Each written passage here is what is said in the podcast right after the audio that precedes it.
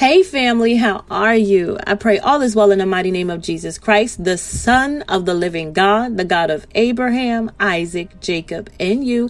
That's right, He is your God, and what a mighty God you serve. So, how are you feeling, family? I pray this message meets you in good health, peace of mind, and a joyful heart. So, family, I am on this season of growth and gaining knowledge, wisdom, and understanding. I've been having the only desire to really read, and I think I shared that with you before. I just been reading a lot of books, and I just got finished reading Outwitting the Devil by Napoleon Hill. Family, I encourage each of you to read this book. What I love most about this book is because it's not demonology. The devil did this, the devil did that. What this book do is cause you to look at the man or the woman in the mirror. It talks about our thoughts. It talks about our perspective, our resolve, us succumbing or surpassing the culture and the environment, and how the enemy uses this to keep us ensnared, trapped, and in bondage, keeping us back from God's best. So, family, I encourage you to read this book. So I just came across the Pygmalion effect, which really got my attention because I'd never heard of it, and it it reminded me of something that I read in Outwitting the Devil. So the Pygmalion effect is a, a study done by Rosenthal and Jacobson in 1968, and it was to show to see if a teacher's expectation could influence the student's performance. If positive expectations, the kids would perform positively, and if negative expectations, the children would perform negatively. Rosenthal said, When we expect certain behaviors of others, we are likely to act in ways that makes an expected behavior more likely to occur. So the study, what they did was they took 20 random kids and they put them their names in a hat and they randomly selected them. They told the teachers that 10 of them tested very well, they would excel and they would blossom and bloom and be great in life. The other 10, they didn't do so well. They wouldn't bloom. They wouldn't excel in life. So they gave these teachers an expectation. And the ones that were told that would bloom, the teachers had an expectation that they would bloom, therefore the children did. And the ones that they were told would not bloom, the teachers had an expectation that they would fail, and they did. Rosenthal said, unknown to the teachers, these students were selected randomly, and the ones that were told that would blossom scored significantly higher than the ones that they said would fail. And I thought this was really interesting because that these teachers created an environment without even knowing it, indirectly, unknown to themselves, unknown to the children, all behind expectation, the power of expectation. I thought that was amazing to me. That it made me think of a coach. You you know that in every football, basketball, there's always that star player. How does that coach treat that player? They love on them. They encourage them. They always with them. They they do whatever they can to you know make it easy for them. And you know if they're failing in their classes they make sure that they get a study group or whatever they need so that they can continuously be great. And then you take the not so star player? How does that coach treat him? Is he, you know, hey, you're the greatest, giving him them high fives and making him feel good? No, 99% of the time, if a person feel like they're not doing well, people end up wanting to quit because they know they're not. Exactly. This is what's dope. The influence of the coach could influence the student.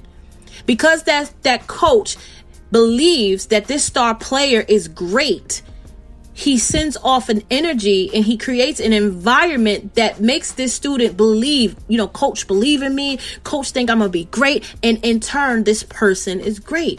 Now you have the other student, this coach is not giving off of that same energy. He's not creating that same environment and now this child feels the coach don't believe in me. I might as well quit the team. And I thought this was interesting because in the uh, outwitting the devil, he talks about our thoughts and this is what he said He said, In a similar manner, nature forces upon the minds of men the influence of their environment, which are stronger than the individual owned thoughts. Children are forced to take on the nature of all influences of those around them unless their own thoughts are stronger than the influence. Nature sets up a definite rhythm for every environment. and everything within the range of the rhythm is forced to conform to it. Man alone has the power to establish his own rhythm and thought, providing he exercise this privilege before hypnotic rhythm has forced upon him the influence of his environment. Every home, every place of business, every town and village, every street, every community has a definite, discernible rhythm. If you wish to know what's the difference, Walk down the street of Fifth Avenue, New York, then walk down the streets in the slums. All forms of rhythms become permanent in time. This this blew my mind when I read this. That we're going to conform to the environment whether we believe it or not. Unless you're dealing with a person who have a made up mind and that they have determined and decided not to succumb to the environment. That they're going to be greater than what they have been exposed to. That they're, they're going to be greater than what they were told or what's expected of them. You think of a little boy and a little girl growing up in a house where they're being told constantly they're never going to be nothing. They're never going to be nothing. Majority of those kids behave and rebel in a way because they believe they're not going to be anything because the environment and the atmosphere is saying you're not going to be anything. It's up to that child to say and make up in his mind, I'm going to be great whether mommy believe in me or not, or I'm going to be great whether daddy believe me or not. I'm going to be great whether the coach believe in me or not, or whatever the situation or circumstances, we have to make up in our mind not to succumb to the environment. Unfortunately for these children, you know, children are very impressionable especially at a small age. And one of the things that the enemy talks about, he likes getting the children young because once he can get them fearful, once he can get them insecure young, it stays with them till adulthood. So this study showing that these teachers created an environment and indirectly showed the kids like, Hey, I don't believe in you. Hey, I don't think that you're going to pass and I'm going to treat you that way. These kids end up failing. Then you have another group of kids who are feeling the love, who feel like they're going to be great because they're feeling that and getting that excitement from the teacher. They become great. And we have to be mindful because the devil is roaming around seeking whom we make a devour. And we have to be mindful as well with our children and how we could be indirectly pressing upon them an environment that is going to cause them to succumb without even knowing it. How are you talking to your kids? How are you encouraging them? How are you supporting them? Are you indirectly creating an environment for them to fail? Are you creating an environment for your relationship to fail? Are you creating an environment for you to fail at business? Are you creating an environment for you to fail in ministry? Like this is something that we don't pay attention to, but we what we expect that expectation the enemy is looking for us to have those negative expectations. And it's in our most dominant thoughts that we begin to cause things to come to be. The Bible says, as a man thinketh, so is he. What is your most dominant thought? Is it of good or is it of evil? Because if it's not, if it's not good, the only thing you can receive is what you believe. Another thing that he said, Napoleon Hill asked him a question. He said, Does each individual have his own rhythm of thought? And he said, Yes, that is precisely the major difference between individuals. The person who thinks in terms of power, success, opulence, set up a rhythm which attracts their desirable possessions a person who thinks in the terms of misery, failure, defeat, discouragement, and poverty attracts that undesirable influences. What are your dominating thoughts? What environment are you creating? Isn't it amazing that you too can create an environment? You can create an environment. God has given us that ability. That's why it's so important that we are mindful who we are around. Because have you ever heard of that um, that old saying? If you want to know where you're going to be in five years, show me your friends. Because depending on the environment and depending on the people you're around, that's going to determine who you're going to be.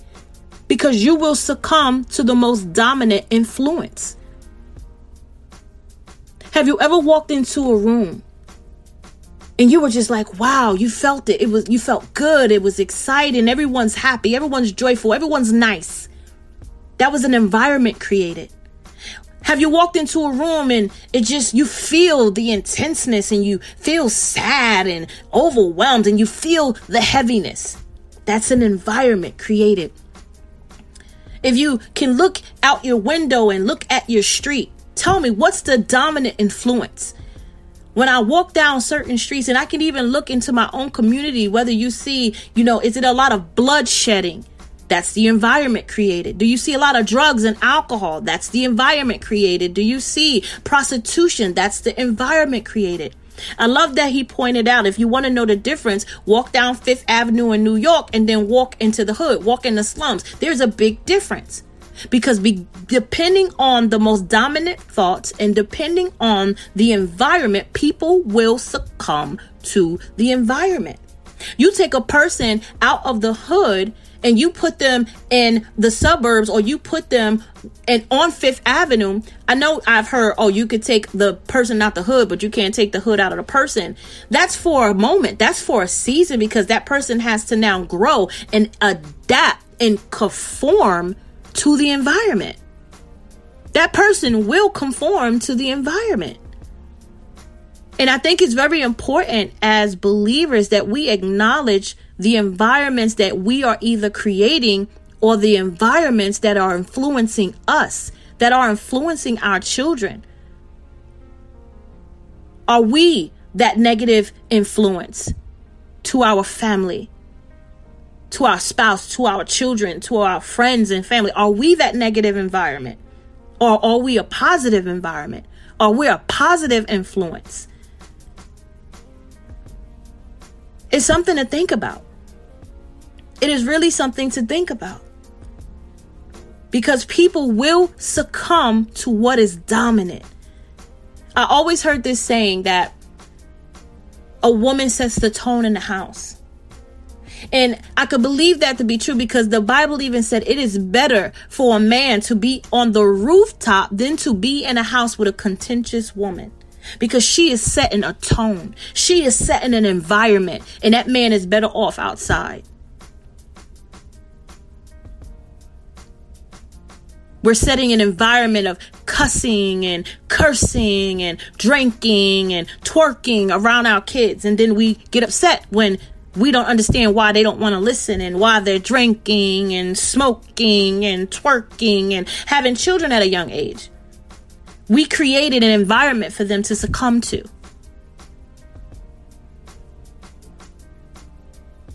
I paused on purpose because this really made me like it really made me think like wow.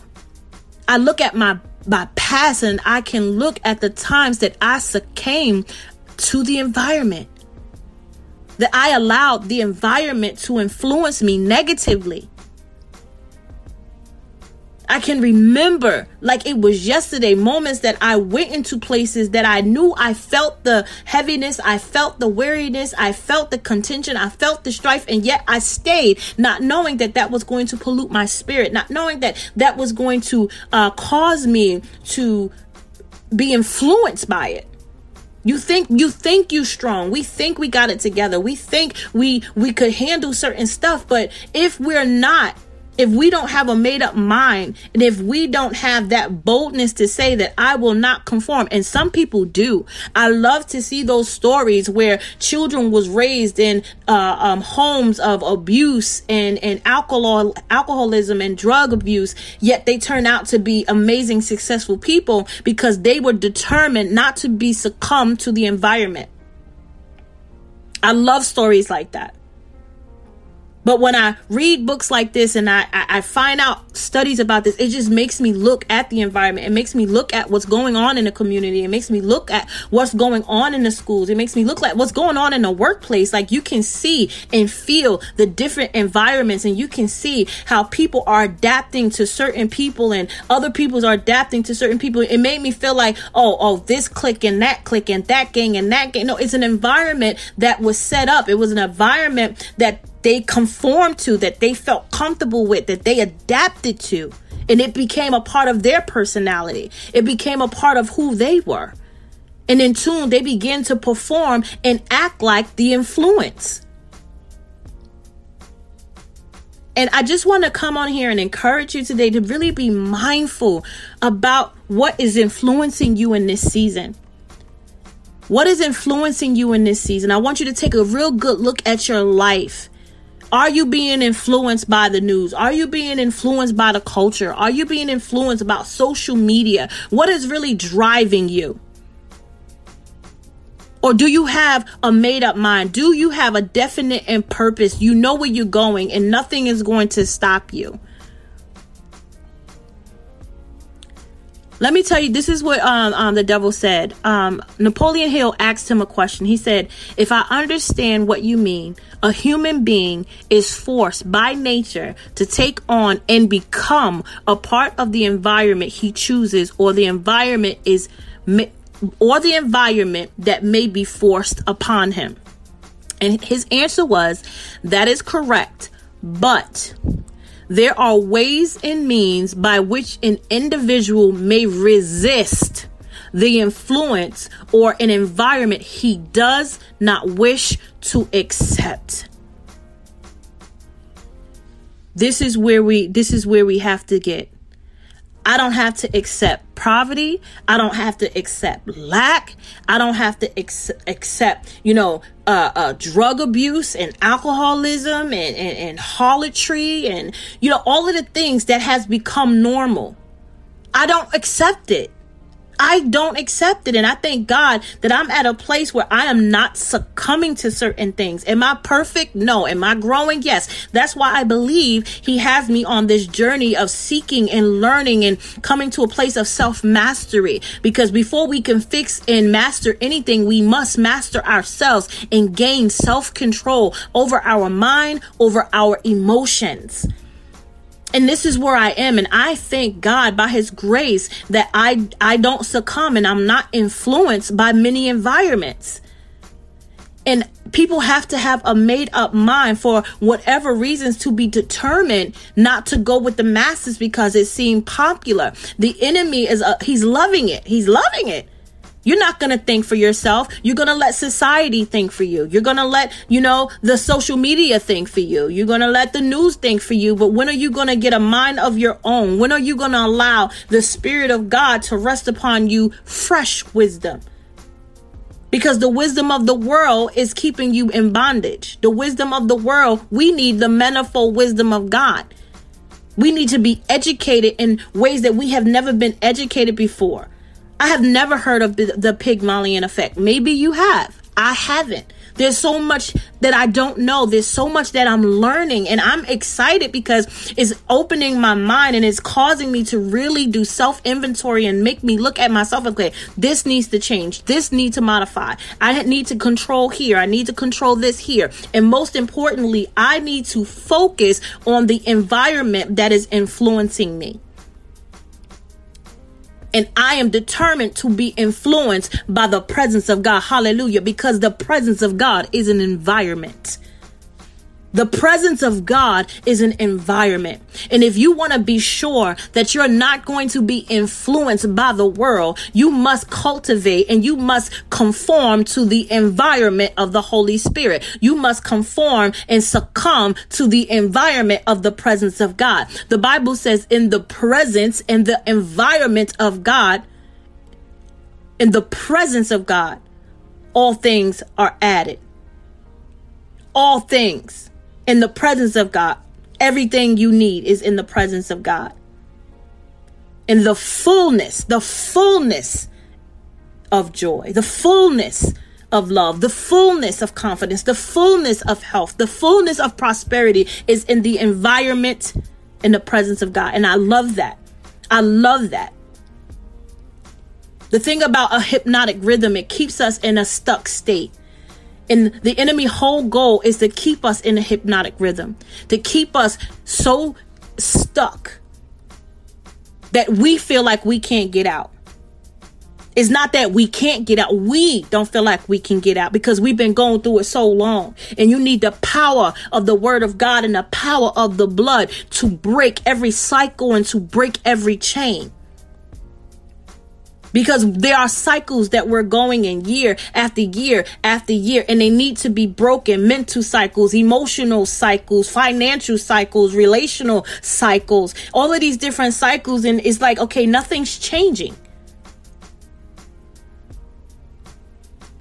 But we have to be mindful of the environments that we are creating that is influencing us.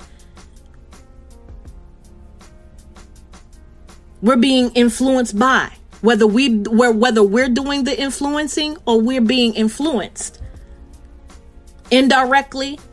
And some and for me when i think of the society when i think of the masses some things are uh, uh, pushed on us and we think it's indirectly but they're doing it purposely to see if we're going to conform to the ways of the world. They put out fear the world is fearful they put out confusion in the news, the world is confused. Everything they're doing, they're causing us to be influenced. And we're acting out in ways that they're predicting because they know if they project and have an expectation of us acting negatively, we're going to act negatively. So, this is something that we really need to think about. This is something that we need to study. I would tell you go look into um, the Pygmalion effect Pygmalion effect and let the Holy Spirit open the eyes of your understanding. Let it, you know, let the Holy Spirit reveal unto you what He needs you to see in your life, whether it pertains to you, your children, your spouse, your family. Like, how has this affected them? How has your thoughts and your expectation caused people to act a certain way? Isn't that amazing? amazing family that your expectations and your thoughts of a person and indirectly causes them to perform in a very way you're expecting them to. And the truth is, because you have an expectation, going back to that coach, you're going to treat them in a way according to your expectation. You're not going to do well, so I'm going to treat you like you're going to do well. Hypothetically, let's let's take it to this. Think of a woman who has the expectation that her man is going to cheat on her. What does she do? She acts in a way as if he's cheating and he end up cheating checking his phone, going through his social media, nagging him, this and that, because you have an expectation of him cheating. You're now performing and acting in a way as if he's cheating, which in turns makes him cheat. You created an environment that he succumbed to. I'm telling you, this is powerful, family. If we could just let the Holy Spirit, we could take every situation in life and really sit with it and say, okay, has this influenced me in a negative way? Has this influenced me in a positive way? Is my thoughts and expectation, you know, causing people to behave in ways? Is my actions based on my expectation causing people to act in certain ways? I can look at my own life and think of the expectations that I had of people, whether negatively or positively. How did they perform? How did they act? You know, and it just really, really made me think of, you know, myself and like, wow, the things that we have to be mindful of and how easy it is to play a part in what the enemy is doing. One of the one of the things that he said he called us drifters. He calls 90% of the population drifters and the other 10% belongs to God, who he calls them non-drifters. And I believe myself to be a non-drifter. And I believe you're not, a, um, you're a non-drifter because we're not succumbing and we have definite and purpose. You have to have a definite and purpose. You have to have a definite and purpose. I'm going to say that again a definiteness and purpose means that no matter what, nothing is going to sway you or move you. When you make up your mind and you make a decision, you go with that decision. The enemy said that he can do nothing with a person who has definite a purpose. What I find amazingly about that is in the Bible. The Bible says in James, a double minded person is unstable in all his ways. Let that man not expect anything from God. You don't have a definite purpose. You you on the fence. You believe you don't believe. That person can't expect anything from God. And here and Outwitting the Devil, he's saying a drifter who doesn't have a definite a purpose, I can keep him ensnared and trapped because he don't have a made up mind. He's procrastinating. He's on the fence, and I got him stuck. The moment we make up our mind and say, no, this is the way that I'm going to go. This is the way I'm going to walk ye in it. He he can't do nothing with something with a made up mind. That's why God is so adamant on us making up our mind. Choose ye this day whom you will serve. If God be God, serve him. If Baal, serve him. It is something about a made up mind because God can move with that. That's an influence of positivity. That's an influence of faith. I'm going in this direction. Even when it made me think of when, um, when the Bible talks about um, uh, the um, the church of Laodicea, they were hot and cold.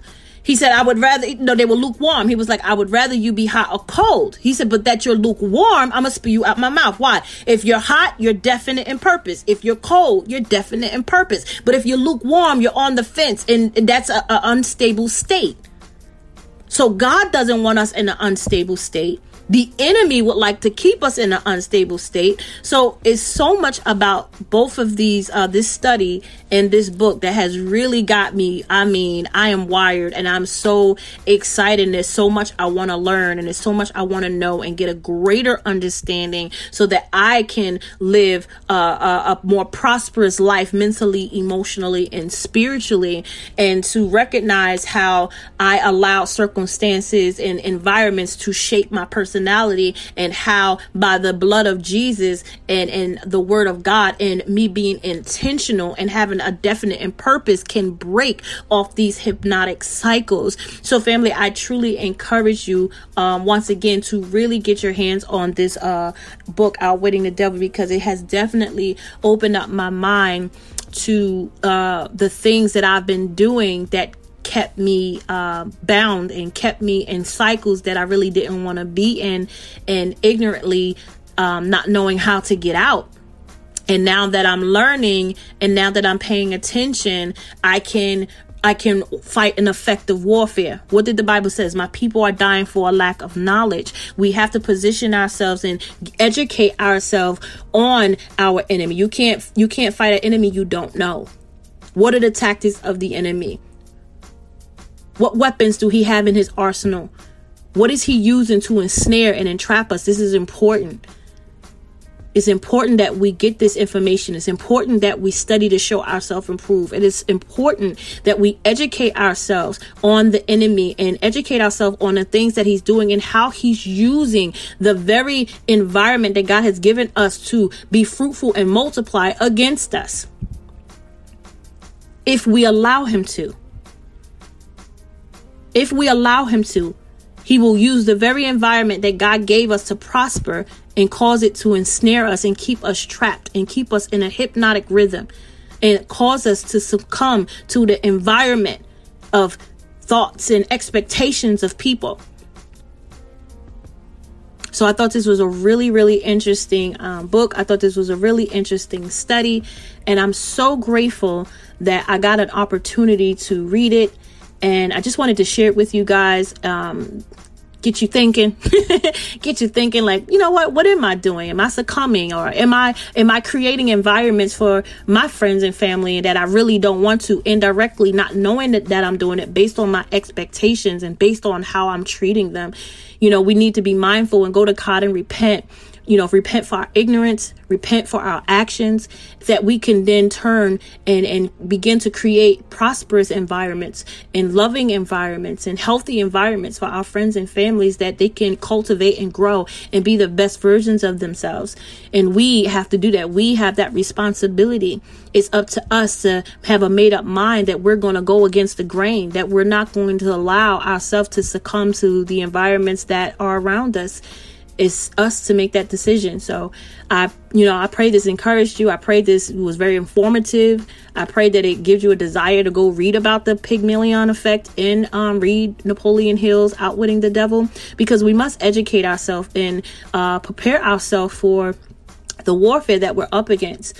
You know, just simple stuff. You know, that we are, some of us are ignorant to. So I thank God for this season that He has me just reading and being informed and being aware of things that I wasn't aware of and to be attentive and pay attention to environments and my own expectations of people and how I respond and react based on those expectations and, you know, whether I'm succumbing or not succumbing to expectations and environments. And it's just really a lot. And I'm definitely encouraged, and I pray you are encouraged. And um, I probably come back with a part two to this because, like I said, I really love this book, and it's so much based on environment and us succumbing to the culture and the environment that is um, put on us. And I think it's important that we learn. Um, so I'll probably be back probably with a special guest so we can go deeper into the study. So I love you guys. Um, may God keep you and bless you and cover you. Until we speak again, be blessed.